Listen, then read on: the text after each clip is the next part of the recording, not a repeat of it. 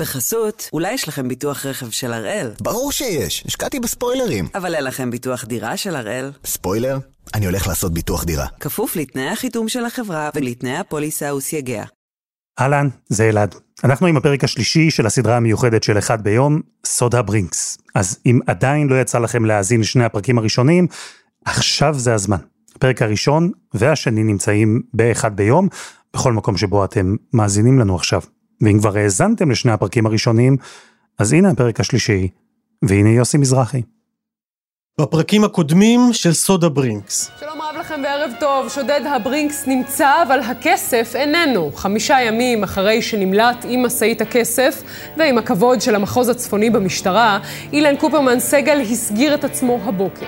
להשתזף בחוף הים. מותר לי? פתאום שומע שם ברדיו, שגיא אונגר חשוד ב... מי גנב הכסף קיבינימט? אני לא גיבור, לא לקחתי אגורה שחוקה ושיבוא הבן אדם שיגיד שאני שדדתי אותו. רק אין לי כסף לפלאפל, על מה אתה מדבר? בחייך.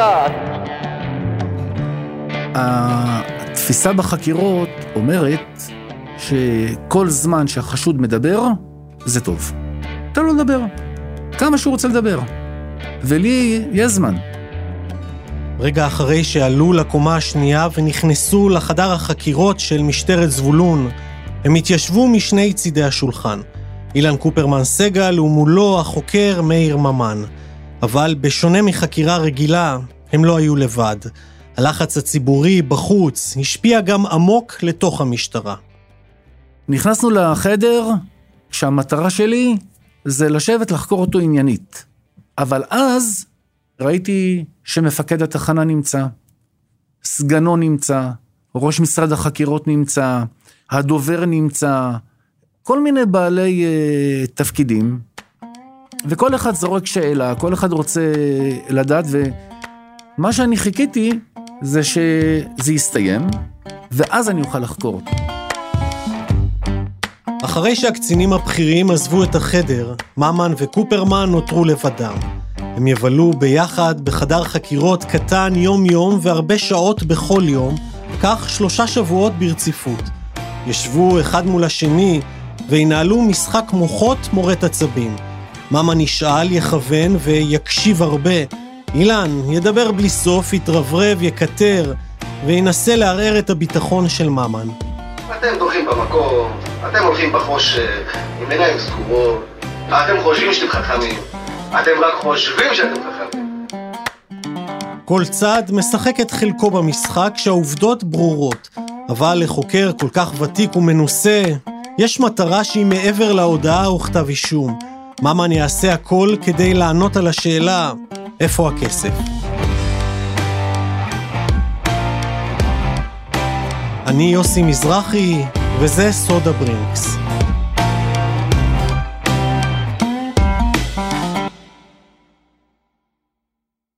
את אילן קופרמן סגל כבר הכרנו, מהבית, מהשכונה, אבל את האיש שמולו עדיין לא, לפחות לא לעומק. מאיר ממן הוא איש גבוה, כהה וצנום, מדבר לאט ובסמכותיות, שוקל מילים, בזמן שהעיניים שלו מתרוצצות ללא הפסקה ובוחנות את המתרחש. לפעמים נדמה שהחוקר ממן עובד בלא להרשים את הסביבה, כדי שיוכל להרגיע את הנחקרים שלו, להתחבר אליהם, לאסוף מידע ולהפתיע. בקיצור, הוא לא עוד חוקר, וגם לא הגיע למשטרה במקרה. אם אני אקח אותך יותר מ-30 שנה אחורה, למה התגייסת למשטרה? זה ב-DNA של המשפחה. אבי היה שוטר, אחי שוטר, הבנות שלו שוטרות, הילד שלי שוטר, הגיסים שוטרים, ואני פשוט אה, זרנתי עם המשפחה מכיוון שגדלתי על זה. מה אהבת בזה? אני חושב שהשליחות. אתה בעצם בתור אה, ילד, נער, אתה רוצה לתפוס את הרעים, וזה מה שעשיתי. ממן התחיל לרדוף אחרי הרעים כשוטר סיור, משם עבר לחקירות. טיפס בדרגות, בתפקידים, עד שהפך ראש צח"ם, צוות חקירה מיוחד. לאורך השנים הוא נתקל כבר ברוצחים סדרתיים, אנסים ונציגי משפחות פשע. במהלך התקופות השונות אה, הייתי מאוים אה, פעמיים ברמה חמש, שזה רמה מאוד מאוד גבוהה, זה אחת לפני האחרונה, וזאת תקופה לא נחמדה. חבלן כל בוקר הגיע לבית, בדק את הרכבים, את הרכב המשטרתי, שמו לנו מצלמות, לחצנים, מלווים את הילדים לבית הספר, אבל גם את התקופה הזו עברנו. יחסית לחוקר שכבר התעמת עם בכירי עולם הפשע בצפון, אילן היה עבורו דק קטן, עבריין צעצוע. ביום ההסגרה, ממן חיכה לו בכניסה לתחנה, וזה לא הייתה אהבה ממבט ראשון. תאר לי אותו, שאתה רואה אותו בפעם הראשונה, איך הוא נראה? אני לא התרשמתי ממנו שהוא בעל חוכמה יתרה, שיש לו איזה יכולות שאין למישהו אחר. לא הרשים אותך. קודם כל, לא מדובר בשוד. לא מדובר בשוד. הוא לא שלף נשק, לא איים לא לפני, לא אחרי, לא היה לו על מי לאיים. זאת גניבה ממעביד פר אקסלנס. הדביקו לזה שוד הברינקס, אבל זה לא שוד. זאת גניבה. וכל אחד יכול לעשות את זה. וגניבות כאלה קורות כל יום. אז בואו נוריד מה... מההילה ההירואית שמייחסים לו. עצבן אותך? הפריע לך העילה הזו? זה לא העניין של הרגיז או לא. באמת, זה לא, זה לא עניין של הרגיז או לא. זה עניין שהדביקו לו תדמית שהיא לא נכונה. אילן הגיע לחדר החקירות בטוח בעצמו, נהנה מהרעש מסביב, והעריך שההצלחה שלו עד כה לא תיעצר כאן. אצל ממן זה עורר בעיקר סלידה. בחקירה הוא היה אימפולסיבי, סוג של יהיר. היה שלב שהוא דיבר למצלמה שממוקמת בחדר החקירות. והוא אומר, אתה שומע, אני אכנס עם ראש זקוף ויצא עם ראש זקוף. אני אכנס בראש מורם, וגם בפסק דין אני אצא בראש מורם. אבל אם אתה חושב, אני אומר לך עוד פעם, אני חוזר, אם אתה חושב שאני אצא משם, או תראה אותי פתאום בוכה, או שאתה חושב שאני זה אתי אלון, יש לך טעות חמורה, ולכולכם יש טעות חמורה. כל מיני אמרות של התרברבות, והוא דיבר לעטיה, לעטיה שזה מפקד התחנה.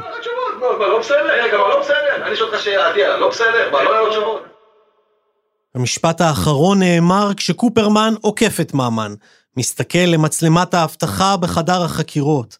הוא פונה ישירות לניצב משנה רוני עטיה, אז מפקד תחנת זבולון, כאילו מנסה להזכיר לממן שלא הוא מנהל את העניינים. גם היום, שנים אחרי, לממן חשוב להדגיש, לא נפלתי בפח. ניתן לראות בכל הסרטונים שאני נינוח מאוד. ממן מחליט לנצל את הזכיחות של אילן שגורמת לו לדבר והרבה. הוא מחליט להמשיך באותו כיוון ואפילו לתדלק לו את האגו וכמה שיותר. היו פעמים שניסיתי כל מיני גישות חקירתיות, אבל זה היה כדי ליצור קשר, כדי להרים לו. כמו לדוגמה, אמרתי לו, אתה עם היכולות שלך יכולת להיות מנכ"ל הברינקס. לפי מה שאני קולט, יכולת להיות מנכ"ל ברינקס. שאתה מתחיל עכשיו להחמיא לי? למה? אבל ההקלטות מחדר החקירות מראות שדווקא ההערה הזו נגעה לאילן בנקודה רגישה. אתם שרפתם אותי בכל מקום, אמרתי לך את זה ביום הראשון. לא שרפנו. אתם לא נותנים לי לעבוד בתור אה, מלצר, אתה אומר לי בתור באחד שמנקה שולחנות, אתה רוצה שאני אהיה מנכ"ל ברינקס? זה מצחיק אותך, עזוב אותך, מה מנכ"ל זה צד אחד מה שאתה אומר. זה לא, זה... החלום שלו, אילן חוזר ואומר, הוא בסיסי, לקבל הזדמנות להתפרנס בכבוד. אני חושב שאני אוהב את אני לא חושב, אני בטוח שאני אוהב את המדינה שלי. ואני רוצה להועיל ולתרום, כמו שתרמתי ארבע שנים, ואני עד היום תורם את המילואים. אני באמת אוהב לתרום ואני רוצה לעבוד ואני רוצה להיות חלק מהחברה. אבל החברה לא מקבלת אותי אחרי שאני נותן את מה שאני צריך לתת. בעיניים של אילן, הכניסה לברינקס הייתה הדרך שלו להשתלב בחברה, אחרי שנים שחי בשוליים.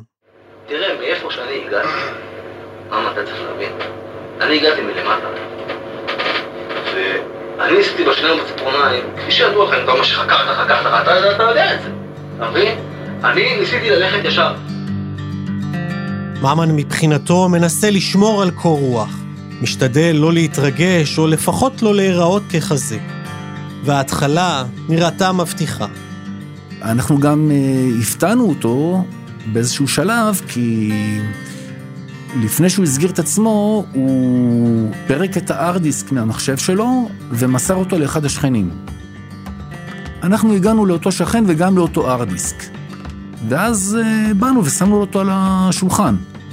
בעצם הוא הבין שיש לנו את כל המידע. החומר בהארד דיסק הפליל את אילן בעבירות הזיופים וההונאה של הביטוח הלאומי שביצע לפני השוד, ולא נותרה לו ברירה אלא להודות. ואחרי שממן השיג ניצחון ראשון, גם אם שולי, הוא ממשיך לתיק העיקרי, לשוד, והולך עם אילן צעד צעד, השלב הראשון הוא ההתחזות לשגיא אונגר. גילינו ששגיא אונגר וקופרמן משרתים באותו גדוד. ולכן, ככל הנראה, למיטב זיכרוני, את הפרטים של אה, שגיא אונגר, הוא שלף מהגדוד ששניהם אה, שירתו בו. זה מה שנקרא שירות צבאי מועיל. שירות צבאי מועיל. התחייה החברתית היא שהובילה את אילן לטענתו להתחזות לדמות אחרת, ורצוי עורך דין עם רקורד מרשים מאזור השרון. אחרי שהודה בזיופים, אילן לא עוצר. הוא מרגיש בטוח, יהיר כבר אמרנו, הוא מתחיל להתרברב איך הצליח לדלג בקלות מעל המכשול הקשה ביותר בתהליך הקבלה לברינקס, בדיקת הפוליגרף תחת זהות בדויה. איך הוא עבר את הפוליגרף של הברינקס? למיטב זיכרוני הוא סיפר שהוא שתה המון ערק, והוא עבר.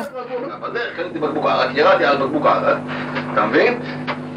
וכשבאתי לזה, לא פחדתי בכיף. כדי לטשטש את הריח החזק של הערק, אילן קינח עם חבילת מסטיקים ונכנס לבדיקה. אפילו בשאלה הבסיסית ביותר, האם שמך הוא שגיא אונגר, הוא שיקר, אבל נמצא דובר אמת. אחרי שהתקבל, אילן עבד בברינקס בקושי שבוע אחד, אבל בחדר החקירות של ממן הוא מקטר כמו עובד ותיק ושחוק. הטענות שהיו לו זה על יחס משפיל מצד הנהלת הברינקס. הוא אומר ששעות העבודה קשות. אתה יודע מה זה, מה זה להרים שק של, שק של כסף? הרמת פעם שק של מיליון שקל? אני עד עכשיו, אתה יודע, כואב לי אגב מהעבודה המקורבנת שלהם. אני לא, לא אוכל את זה. אם רע לך, אתה עוזב את העבודה, הולך, מחפש מקום עבודה אחר, ובא לציון גואל. ככל שהחקירה התקדמה, אילן הרשה לעצמו יותר ויותר, ניסה להטריל את ממן. היה אירוע אחד שישבת איתו, אתה מציע לו קפה, ודבר ראשון הוא מחליף בין הכוסות שלכם. הוא פחד שתרעיל אותו, תסמם אותו. זה חלק מההצגה שלו. אני הכנתי לו כוס קפה, והוא ביקש, תטעם קודם אתה. אני טעמתי.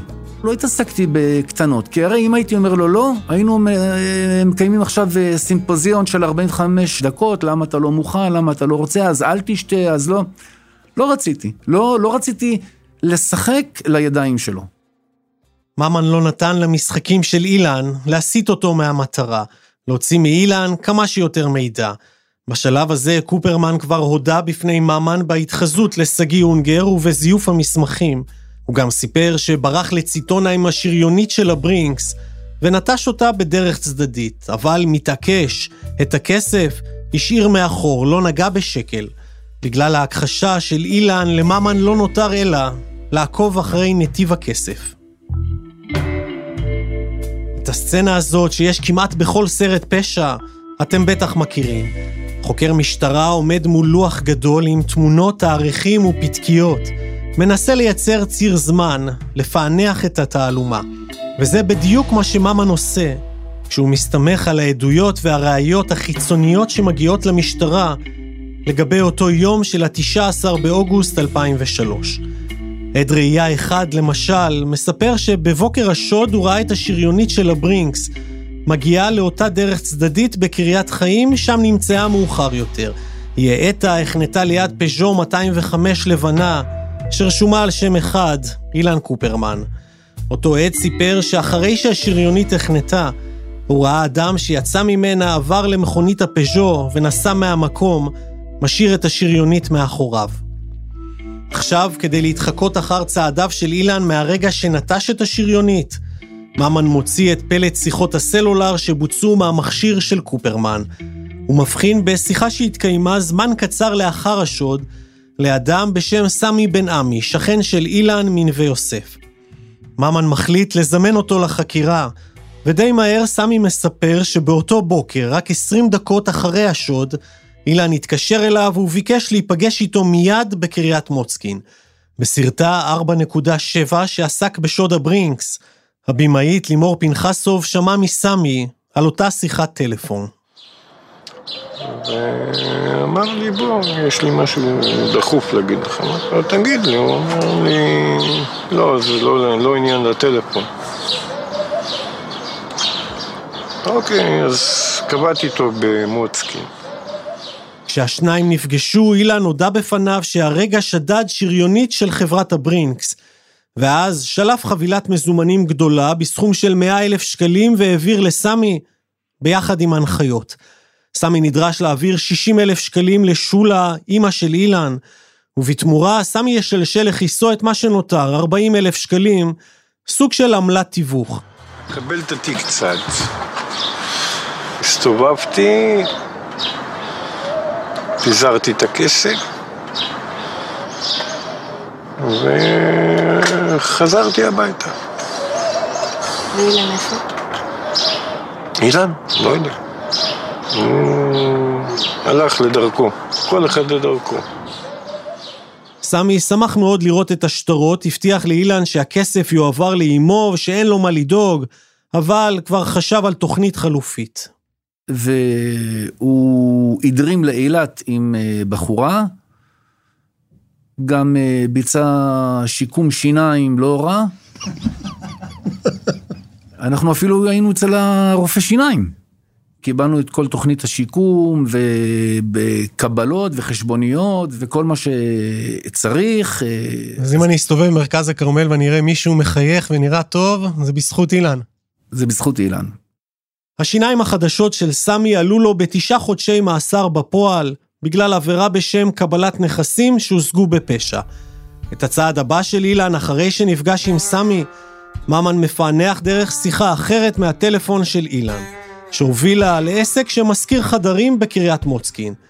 בעל העסק מספר שאילן הגיע אליו ביום השוד בשעה שבע בערב, וביקש להשכיר חדר לאותו לילה.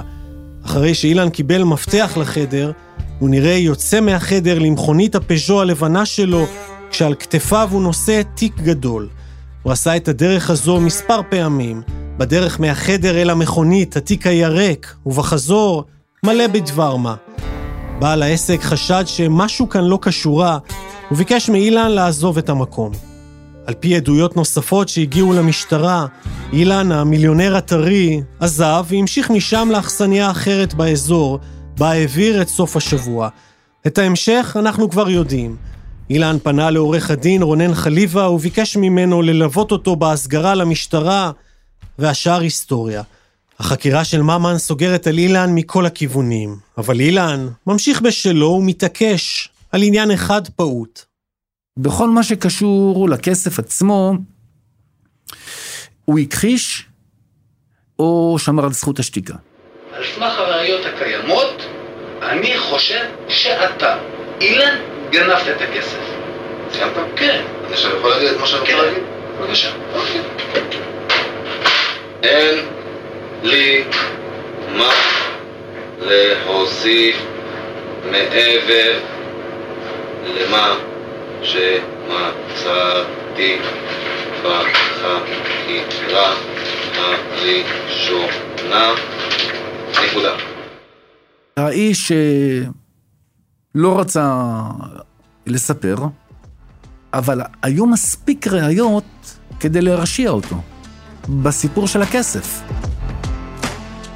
החקירה מגיעה לסיומה ללא הודעה מלאה וללא הכסף.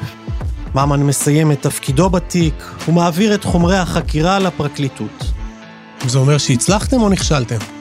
אנחנו הצלחנו להביא אותו אה, לקבל עונש ראוי, קשה, שיש בו להעביר מסר לאחרים, אה, שאל תעשו את זה. ולמיטב ידיעתי, לא קרה עוד אה, מקרה דומה. אבל לא הצלחתם להביא את הכסף. לא. פחות מחודש אחרי השוד, הפרקליטות מגישה כתב אישום נגד אילן קופרמן סגל. העבירות, זיוף מסמכים, התחזות וגניבה בידי מורשה. על הדרך, אילן מואשם גם בהונאת המוסד לביטוח לאומי על פרשת התביעות הפיקטיביות לקבלת תגמולי מילואים. תחנות הצדק החלו לפעול וגם ללא ההודעה וללא הכסף, המשפט יוצא לדרך.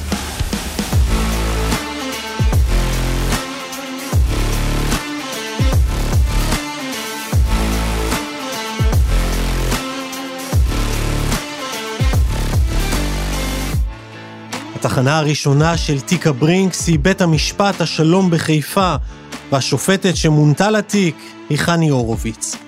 חני היום כבר פנסיונרית, ולמרות ששפטה כבר במאות תיקים, כשהתקשרתי אליה בפעם הראשונה כדי לשאול אם תרצה להתראיין, היא מיד ניחשה באיזה תיק מדובר. מה חשבת בהתחלה כשאת קוראת ואת רואה את הפרטים הראשונים? חשבתי שזה בהחלט תיק מעניין.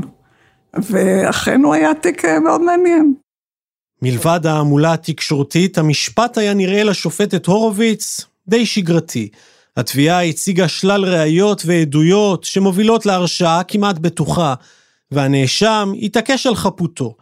ואז, רגע אחרי שאילן עלה בעצמו לדוכן העדים, הכל התהפך. הוא עלה לדוכן, הוא התחיל להעיד אה, שהוא לא גנב, שזה לא הוא, והוא לא לקח, וכולי וכולי. ואז פתאום, במפתיע, הוא אמר, כן, בעצם אני גנבתי, אבל גנבו לי. יצא לך לראות פעם נאשם כזה שפתאום מודה? לא, הסנגור הופתע, הוא לא ציפה לזה. וגם התובע הופתע. זה תיק אה, אחד ויחיד בכל הקריירה שלי, הן כפרקליטה והן כשופטת, שהנאשם הפתיע גם את הסנגור שלו וגם את התובע. ועל דוכן העדים הוא לפתע הודה בעבירה.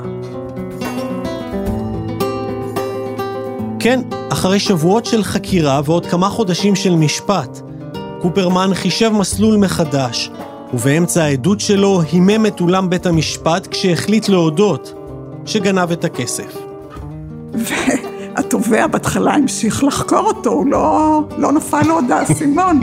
ואז אני בשלב מסוים חשוב, נתתי לו טיפה לחקור, אמרתי לו, מר ליפשיץ, אתה לא מבקש להרשיע? אז הוא אמר, כן, כן, כן, אני מבקש להרשיע. מה גרם לווידוי הפתאומי הזה? סביר להניח שלא מדובר בייסורי מצפון. כנראה שהוא הבין שהוא הולך להיות מורשע, כי הראיות היו מצוינות, והוא הרבה יותר פחד מהעבריינים, שכנראה הוא חשש שירדפו אותו בגלל הכסף. מאשר אה, ממני, ואז הוא הודה על הדוכן. אז הודעה יש. ברור מי גנב את הכסף מהברינקס, אבל בכל זאת, נותרה באוויר שאלה קטנה. אם אילן אכן שדד את המיליונים, איפה הכסף? או, עכשיו לאילן יש סיפור חדש לספר. זוכרים את סמי בן עמי, זה שנהנה משיקום שיניים באדיבות כספי הברינקס? על דוכן העדים אילן אמר שסמי היה השותף שלו לכל שלבי התכנון וגם לביצוע הגניבה. אחרי שאילן ביצע את השוד, לדבריו כל המיליונים הועברו לסמי, כסף שנועד לעזור לאילן לצלוח את תקופת המאסר. הוא ניסה להפיל את הגניבה על האומלל ההוא, שהיה טיפוס מאוד uh, כזה מין לא יודעת איך, איך לומר את זה, איזה נעבך כזה. זה היה כל כך, זו גרסה כל כך, אה, נראתה מצוצה מהאצבע. לא הגיוני, תכננת את כל זה, התחזית, הכל, כדי, ו, ופתאום השארת שהסמי הזה יגנוב ממך, זה הרי כל כך לא הגיוני היה. אז באמת לא, לא, לא קיבלתי את הגרסה. שנים אחר כך, כשתשעת חודשי המאסר מאחוריו, סמי יטען שאילן העביר לו חלק קטן מהכסף, כדי שיהיה למשטרה את מי להאשים בגניבה של כל המיליונים. תשמעי, אני יודע או שאתה חבר, או שאתה בוגד. ומה שיצא פה הוא בגד בי. הוא לקח אותי ונתן לי סכום כסף שהוא קטן. הוא ידע שאני זקוק לכסף, הוא ידע שאני מהמר. העיקר שיהיה למשטרה למי ללכת גם כן, חוץ ממני, להוריד את האש ממנו, את כל ה... זה, את כל האש סביבו, למשוך עוד אחד לתמונה. תכלס, אני לא המוח. אני, אם הייתי אני המוח, לא היינו מגיעים למצב כזה. השופטת הורוביץ לא מקבלת את הסיפור של אילן, ועוד באותו היום מרשיעה אותו, בכל סעיפי האישום. בסוף יולי 2004, פחות משנה לאחר השוד, מגיע הרגע המכריע, גזר הדין. אולם בית המשפט מלא בסקרנים, עיתונאים, עורכי דין, וגם שוטרים שעקבו אחרי הפרשה, ורצו לשמוע מקרוב איך המערכת תעניש את מי שעשה ממנה צחוק. הודה, אבל סירב להחזיר את הכסף. השופטת הורוביץ מפתיעה ומחמירה עם אילן. תשע שנות מאסר בפועל. חריג מאוד ביחס לפסיקות קודמות, במיוחד כשמדובר רק בערכאה הראשונה, בית משפט השלום. אני לא זוכרת מקרים, אפילו בעבירות של שוד במחוזי, שנתנו תשע שנות מאסר. זה באמת היה עונש יוצא דופן מהבחינה הזאת. בעונש של השופטת הורוביץ היה עוד קאץ', וגם הוא חריג. בנוסף לתשע שנות מאסר בפועל, היא קבעה קנס בגובה שלושה מיליון שקלים, או שלוש שנות מאסר תמורתם. בתרגום לשפה פשוטה, השופטת אמרה לאילן, אם לא תחזיר את רוב הכסף, תשב בסך הכל 12 שנים ארוכות בפנים. למה במקרה הזה זה היה עונש גבוה? כדי לתמרץ אותו להחזיר את הכסף. כדי לתמרץ אותו להחזיר את הכסף, וגם כי זה היה, זה היה מעשה מאוד אה, נועז, בנוסף לגניבה. החיוך הממזרי שליווה את קופרמן ברוב הדיונים, פתאום נעלם. משהו בחישובים שלו כנראה שכח להתייחס למרכיב שנקרא השופטת הורוביץ. בשלב הזה, אחרי מתן גזר הדין, קופרמן שוכר את שירותיה של סנגורית חדשה, כוכבת מוכרת בעולם הפשע בצפון, עורכת הדין תמי אולמן.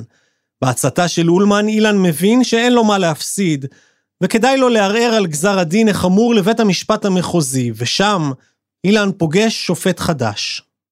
אני מנחם נאמן, השופט מנחם נאמן, אה, שופט מחוזי, סיימתי את השירות שלי כשופט, כסגן נשיא של בית המשפט המחוזי. שאלת את עצמך מניין לאדם שכזה נאשם בפלילים חסר שקל בבסיס, יש כסף לסנגורי תמי אולמן? היה לו כסף. כשהוא לקח את תמי הוא כבר היה לו הרבה כסף. השופט החדש בתיק התאים כמו כפפה ליד, כי כמו אילן ועורכת הדין אולמן, גם הוא סבר שהשופטת הורוביץ החמירה עם אילן יתר על המידה.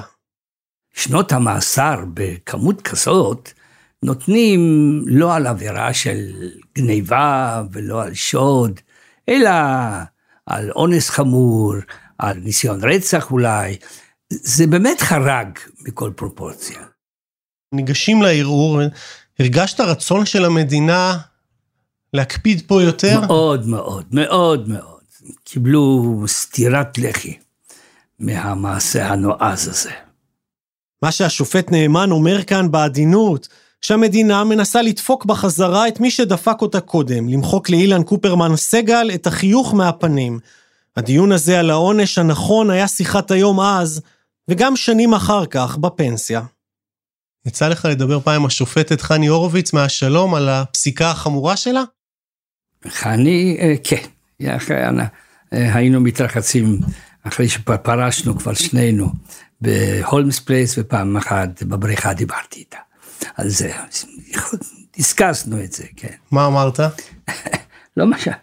כן, דיברתי, אמרתי עליי שזה היה, שבדרך כלל לא מקובל, אה, אתה נותן עונש ואומר, אם הוא לא יחזיר את הכסף זה עוד שלוש שנים. אה, אין בדרך כלל פסיקה כזאת.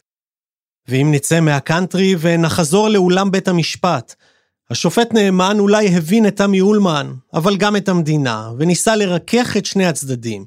הוא השתמש בשנים הרבות שגזרה השופטת הורוביץ, ורמז לעורכת הדין אולמן שהעונש יופחת משמעותית, אבל רק בתנאי אחד, ששקי הכסף ימצאו את דרכם חזרה לבית המשפט.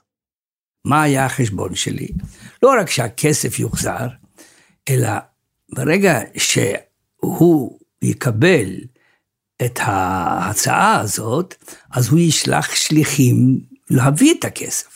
ואז המשטרה בוודאי תהיה ערוכה לעקוב אחריהם כמו שצריך, ויתעלה על הכסף. זה היה החשבון שלי. השופט נאמן העריך שכעת, כש-12 שנות מאסר מרחפות ממעל האינטרס הנוכחי של אילן, השתלב היטב ברעיון שהגה. כל התוכנית שלו הייתה לשבת שנתיים, שלוש, ארבע, חמש מקסימום, ולצאת ולהיות מסודר בחיים לכל החיים. אבל אם הוא עכשיו מחזיר את הכסף, אז הוא גם אכל וגם גורש מהעיר. אז למה חשבת שהוא יסכים להסדר? חשבתי שהוא יסכים להסדר, מפני שאם אתה כבר נמצא בבית סוהר וכבר הארכת את הליזול, אז אה, אולי תגיד שזה לא שווה לך, אבל זה מה היה החשבון שלי. הוא ישאיר לעצמו קצת והכסף יחזר, רובו. שבועיים אחרי, שעת בוקר מוקדמת מאוד. ג'יפ שחור דוהר מכיוון יערות הכרמל אל חיפה. מאחורי ההגה יושבת עורכת הדין תמי אולמן. במושב האחורי ישבתי אני, ובתא המטען היה מעדר, קצת בוץ ושני שקים גדולים, מלאים בכסף. ואוצר הולך לבית משפט ישר, כמו שזה.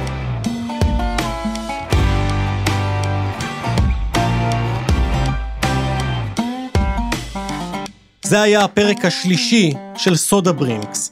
העורכת והמפיקה היא עדי חצרוני. מיקס ועיצוב סאונד יאיר בשן, רומטיק הוא מנהל מחלקת הפודקאסטים של N12. בצוות דני נודלמן, רוני ארניב ושירה הראל. תודה גם ללימור פנחסוב על החומרים מסרטה 4.7. אנחנו נשוב בשבוע הבא עם הפרק הרביעי של סודה ברינקס.